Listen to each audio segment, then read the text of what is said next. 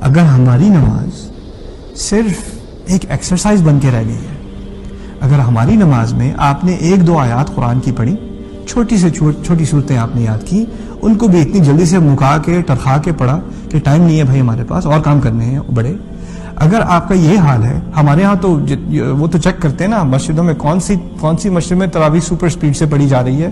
وہ جا کے پہلے دو دن میں جائزہ لیتے ہیں پھر وہ ریکارڈ ٹائم ٹائمر پہ رکھ کے اچھا اس میں جو ہے وہ بیس رکاتے ہیں جو ہے وہ انیس منٹ میں پڑھی جاتی ہیں۔ یہاں جا کے تراوی پڑھتے ہیں۔ اور یہاں یہ بات صرف ہمارے پیچھے دیش کی نہیں، یہاں بھی کوئی قاری غلطی سے آ جائے جو آرام سے تلاوت کر رہا ہو، ترنم سے پڑھ رہا ہو، تجوید سے پڑھ رہا ہو، اس کے بعد بعد میں ذرا ذرا اسپیڈ بڑھا دیں گے ذرا۔ اور کام ہے۔ یعنی ہمارے ہاں نماز کا مقصد کیا رہ گیا ہے؟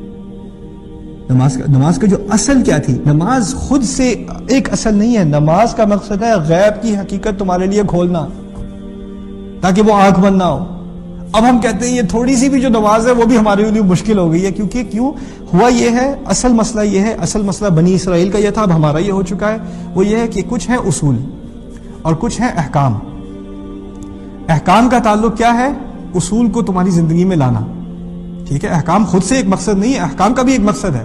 نماز کا ایک مقصد ہے کہ تمہاری زندگی میں تقوی آئے، تمہاری زندگی میں اللہ تعالیٰ کا ذکر آئے، تمہاری زندگی میں غیب کی حقیقت تمہارے سامنے کھلی رہے، ہمیشہ ہمیشہ کھلی رہے۔ لیکن جب اصول الگ ہو جائے نا، بس احکام ہی رہ جائیں۔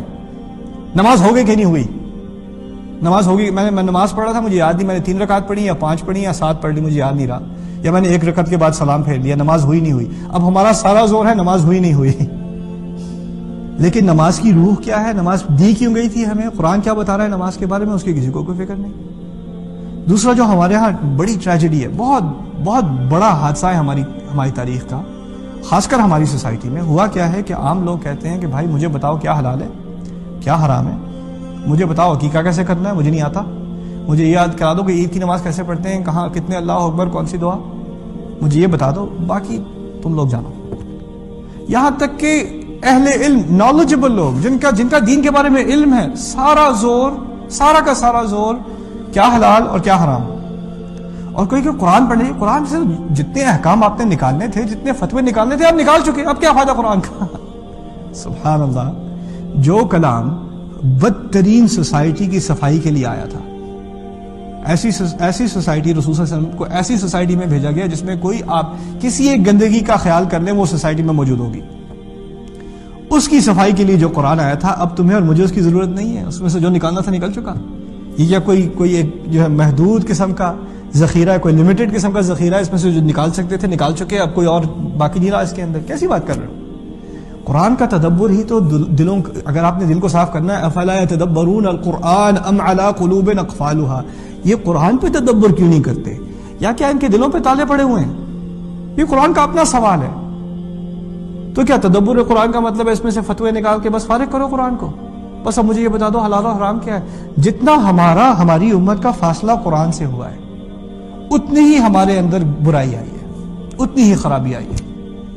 اور جتنا ہم قرآن سے قریب ہوں گے، اتنا خود ہی خرابیاں دور ہونی شروع ہو جائیں گی۔ لوگوں کی اصلاح فتوے سے نہیں ہوتی۔ کسی کو آپ بتا دو یہ حلال ہے یا یہ حرام ہے، کسی کے گھر میں جھگڑا ہو رہا ہے جائیداد کا۔ ٹھیک ہے نا؟ جائیداد کا مسئلہ ہے۔ دو بھائی آپس میں لڑ رہے ہیں۔ آپ جا کے کہیں دیکھو شریعت میں ہے کہ تمہیں اتنا اور تمہیں اتنا اور تمہیں اتنا۔ او اچھا شریعت میں ہے، میں تو بھول گیا تھا، یار چلو، مسئلہ ہی حل ہو گیا ایک ایک فتوے کے بعد۔ ہوتا ہے ایسا کیا؟ لوگ کہتے ہیں ہاں پتا ہے پتا ہے، ہمیں پتا ہے، مولوی صاحب۔ لیکن یہ اور بات ہے، کچھ اور بات ہو رہی ہے ابھی۔ جو شراب بیچ رہا ہے مسلمان، اسے نہیں پتا کہ شراب حرام ہے؟ پتا ہے۔ اصل میں دل پہ اثر نہیں پڑا ابھی۔ ابھی غیب کی حقیقت آنکھ بند ہے، وہ، اس کو پیسے نظر آ رہے ہیں۔ اس کو جو نقصان ہے انما یاکلون فی بطورہم النار۔ اپنے اپنے پیٹ میں آگ بھر رہا ہے اس کو اس بات کا احساس نہیں ہے، کیونکہ وہ وہ حقیقت دیکھی ہوئی ہے، اندیکھی حقیقت ہے۔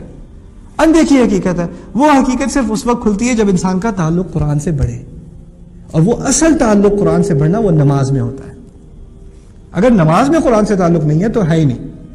آپ تفصیلیں پڑھ لیں، مطالعہ کر لیں، گرامر سیکھ لیں، عربی سیکھ لیں، وہ اچھی چیز ہے، سب اچھی چیز ہے۔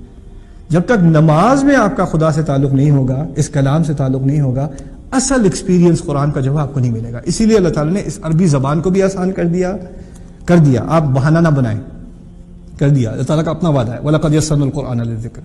کسی کے لیے مشکل نہیں ہے۔ کون سی قوم ہے زندگی کی جس میں مسلمان عالم نہیں ہے؟ آپ مجھے یہ بتائیں، کون سی قوم ہے؟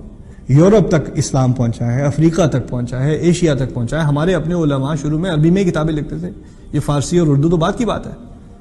ہماری اپنی ساری تعلیمیں عربی میں تھی یعنی اپنی زبان نہیں چھوڑی، لیکن عربی ہمیشہ برقرار رکھی۔ ہماری بیسک ایجوکیشن تھی۔ یار تم تو اب سی پلس پلس پڑھ لیتے ہو۔ تمہیں کوڈ جو انسان کو سمجھ نہیں آتا، وہ تمہیں سمجھ آتا ہے، تمہیں اس میں سے غلطی نظر آ جاتی ہے۔ تھوڑی سی عربی نہیں سیکھ سکتے۔ اور وہ کیوں آسان زبان ہے؟ جاوا جاوا سیکھنا آسان ہے۔ میڈیکل لینگویج سیکھنا آسان ہے۔ عربی تو اللہ تعالیٰ نے آسان کی ہے۔ اللہ تعالیٰ نے آسان کی یہ تو اللہ تعالیٰ کا وعدہ ہے۔ اور اگر نیت کیا ہو؟ نیت یہ ہے کہ میں نے نماز میں قرآن کا تجربہ کرنا ہے۔ جو اللہ مجھ سے کہہ رہا ہے، وہ مجھے براہ راست اس سے تعلق قائم کرنا ہے۔ اس نیت سے عربی پڑھو گے تو دیکھو کیسے آسان کرتا ہے۔ اللہ بالغیب وہ یقین